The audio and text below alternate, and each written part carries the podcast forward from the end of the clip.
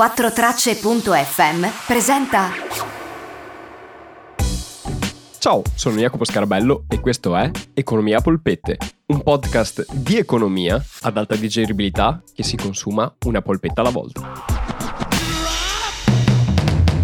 Ciao, io sono Jacopo e questa è la domanda della settimana. Ciao Jacopo, è da giorni che leggo articoli sulla società e volevo chiederti che cosa fosse un SPA e quali sono le sue caratteristiche. Grazie, Jacopo. Ciao Filippo e grazie mille per la tua domanda, perché effettivamente abbiamo parlato spesso di società per azioni, azioni, borsa, queste cose qua, ma ho sempre dato per scontato che si sapesse cos'è una società per azioni, che caratteristiche hanno e cosa le rende diverse da altre società. E quindi oggi, grazie alla domanda di Filippo, vediamo nello specifico anche questa cosa. Ovviamente non entriamo nel mega dettaglio di cosa sono le società per azioni, perché ci sono corsi di laurea interi per studiare le società per azioni da diversi punti di vista, in particolare quello giuridico. Per esempio, il corso di diritto commerciale è principalmente su quello, no, metà, però metà dai, è sulle società per azioni azioni, non entrerò nello specifico, andremo a vedere quello che è un po' più interessante dal punto di vista pragmatico per capire che cosa sono, che caratteristiche hanno e cosa può interessarci di una società per azioni che di altre società non ce ne frega una mazza. Per spiegare cosa sono le società per azioni, prendiamo ad esempio sempre Super Mario che ha fatto la sua società che fa auto a vapore. Perché? Beh, perché lui ha già fatto una società per azioni nelle puntate precedenti, se vi recuperate quella sulla borsa, lui va in cerca dei suoi amici amici, va a chiedere ai suoi amici se vogliono anche loro partecipare all'attività che sta facendo di creazione di macchine a vapore. Questo partecipare dei suoi amici entrare in società con lui e prendersi una porzione degli utili è in parte può essere un generare una società per azioni. E in che modo può esserlo? Perché effettivamente se i suoi amici vogliono far parte della società e cooperano, collaborano e tutto, potrebbe essere anche una società di persone, mentre una società per azioni è una società di capitali. Ora vediamo anche queste due cose. Però nello specifico specifico i suoi amici mettono solo capitale e vogliono ricavarne solo degli utili, quindi loro, come intuit, non parteciperanno all'attività aziendale, ma semplicemente metteranno dei soldi come investimento e ne avranno degli utili un giorno. Questo modo di partecipare in una società è il modo tipico di una società per azioni, dove gli azionisti sono soci e proprietari della società, però non è detto che lavorino all'interno della società e non è detto che la facciano andare avanti, ma investono e basta. E però sono i proprietari. E una delle cose che genera la società per azioni, infatti, è la separazione fra proprietà della società e chi la manda avanti come management. Ma lo vedremo dopo più nel dettaglio. Vediamo le caratteristiche ora delle società per azioni e qual è il vantaggio di fare una società per azioni. Al di là del fatto che per quotarsi in borsa, l'unica società che può quotarsi in borsa, cioè l'unica tipologia di società che può quotarsi in borsa è quella per azioni. Però non tutte le società per azioni sono quotate. Per vedere come le società si quotano nei mercati finanziari ho già fatto una puntata che si chiamava appunto che cosa sono le IPO e lì recuperate tutto il processo e cosa implica entrare in una IPO. Per oggi vediamo proprio le caratteristiche base di una società per azioni. Le caratteristiche chiave di una società per azioni possono essere barbaramente riassunte in 5. Partiamo con la prima. L'SPA è una personalità giuridica. Cosa vuol dire personalità giuridica? Vuol dire che la società di Super Mario, che si chiamerà Mario Brothers SPA, è un'entità a sé e dal punto di vista giuridico è considerata come una persona. Non è una persona fisica perché non ha fisicità, però ha una sua identità e una sua entità che dal punto di vista giuridico è riconosciuta ed è diversa da Mario e Luigi e tutti gli altri soci della società. Ed è questa anche una delle prime distinzioni che ci sono fra società di capitali, come l'SPA e l'SRL, e le società di persone, come l'SNC o le ditte individuali, perché nelle società di persone la società è identificata nelle persone che la possiedono. Nella società per azioni, quindi società di capitali, invece no, la società giuridica è slegata dalle persone che la possiedono, cioè le persone la possiedono ma è un'entità separata. Un'altra caratteristica legata sempre a questa cosa che la rende diversa da una società di persone è il fatto che ha una responsabilità limitata. Ma cosa significa responsabilità limitata? Responsabilità limitata non vuol dire che la società può fare cose e si assume la responsabilità in modo limitato di quello che fa. No, non vuol dire questo. Vuol dire che Mario, Luigi e tutti gli altri soci rispondono dei debiti che la società crea per il limite del capitale sociale, cioè per il limite dei soldi che sono stati messi dentro alla società e compongono quello che si chiama capitale sociale o capitale di rischio della società, cioè sono i soldi che sono stati investiti per far partire la società, che nelle società per azioni deve essere un minimo di 50.000 euro. Poi, quando la società cresce, se la società vuole crescere e acquisire più liquidità anche per crescere dal punto di vista operativo, aumenterà il capitale, quindi i soldi che potrà dare a degli eventuali debitori in futuro aumentano in proporzione al capitale sociale. Questa è una caratteristica che non hanno le società di persone. Le società di persone non hanno né responsabilità limitata né capitale sociale, quindi se una società di persone si trova indebitata, il debito viene pagato con tutti i beni anche personali dei soci della società di persone, mentre nelle società di capitali la società è slegata dalle persone dai soci e di conseguenza è la società che paga i debiti, ma quando la società, anche spendendo tutti i soldi che ha e vendendo tutte le attività che ha per ripagare i propri debiti, non riesce a ripagare i debiti e a coprire i debiti, interviene il capitale sociale, una volta esaurito quello, i debiti non possono essere più pagati e i debitori non sono soddisfatti, che è un po' lo stesso che succederebbe se si andasse a aggredire, come si dice in termine giuridico, i proprietari di una società di persone. Quando si vanno a vendere tutto quello che possono vendere per ripagare i loro debiti e non possono vendere altro, bene, si esaurisce sostanzialmente il debito che viene pagato. Nelle società di persone c'è un po' il di più che qualsiasi reddito generato in futuro deve andare in parte a coprire i debiti ancora in essere.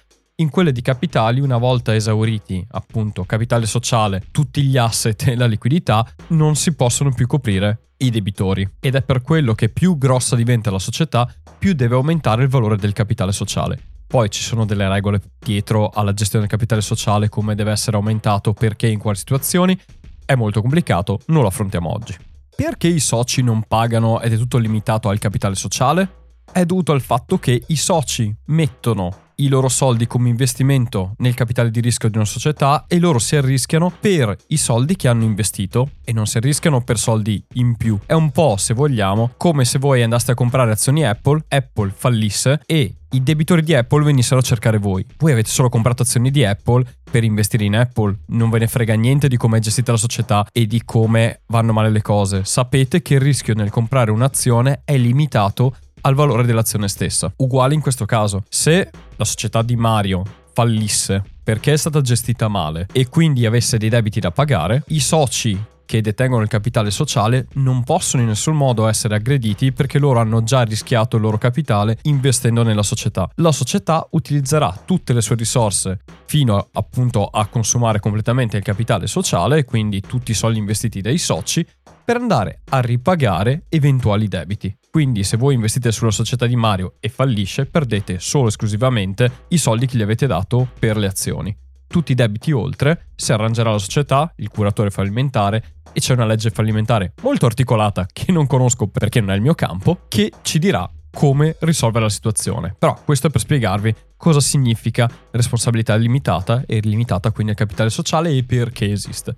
Questa caratteristica ci apre altre due caratteristiche molto importanti, ossia il fatto che la gestione è demandata a terzi, a un consiglio di amministrazione e ad altri organi come il collegio sindacale, che sostanzialmente vigila su quello che fa la società, ma di collegio sindacale e CDA, consiglio di amministrazione, ne parlerò in dettaglio in un'altra puntata. Mi è già stata fatta la domanda e arriverà, ma la sostanza è quello che è importante capire oggi è che ci sono due entità scisse. Da una parte chi gestisce la società, quindi consiglio di amministrazione che è eletto dai soci, e i soci dall'altra parte. La responsabilità su come l'azienda è mandata avanti, come la società è mandata avanti, ce l'ha il consiglio di amministrazione e chi nella società lavora e la gestisce, il cosiddetto management mentre i soci hanno la responsabilità, se vogliamo, a eleggerli e a destituirli, però non hanno una responsabilità su come l'azienda è mandata avanti. Come vedevamo prima, se noi comprassimo delle azioni della società Mario Bros SPA, noi non stiamo lavorando in quella società là. Non siamo nel consiglio di amministrazione, non possiamo decidere niente, ma abbiamo solo una porzione di capitale, delle azioni, che ci remunerano dei soldi quando la società fa utili. Tutto quello che il management fa è responsabilità sua ed è per quello che c'è appunto una responsabilità limitata sui soci.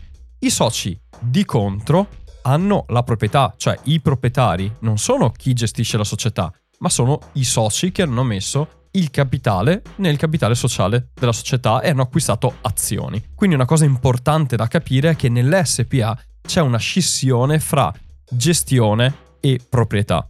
Poi può essere che in SPA più piccole, in particolare quelle non quotate, la gestione e i soci coincidano, magari non nella totalità, ma nella maggior parte degli elementi, ok, i soci non vengono giudicati per la gestione in quanto soci, ma in quanto gestori, in quanto membri del CDA. Difatti, se voi andate a guardare anche la cronaca delle aziende, quando succede qualcosa, quando un'azienda va in fallimento, chi viene messo in discussione è il consiglio di amministrazione che era presente in quel momento. I soci non vengono toccati, anzi i soci di solito sono parte lesa e sono quelli che accusano magari chi ha gestito la società di mala gestione. Quindi è importante separare le due cose e le due funzioni. Poi ci sono tante funzioni all'interno della società che fanno anche controllo per salvaguardare appunto i soci, perché i soci appunto sono quelli che hanno messo i soldi e vogliono che la società vada bene perché gli porti a casa un investimento. Chi lavora nella società vuole che la società vada bene perché evidentemente hanno degli interessi personali e perché si portano a casa lo stipendio anche loro con quello, però non sempre le volontà di società e gestione vanno dalla stessa parte. Quindi riassumendo, caratteristica fondamentale appunto è che management, chi gestisce la società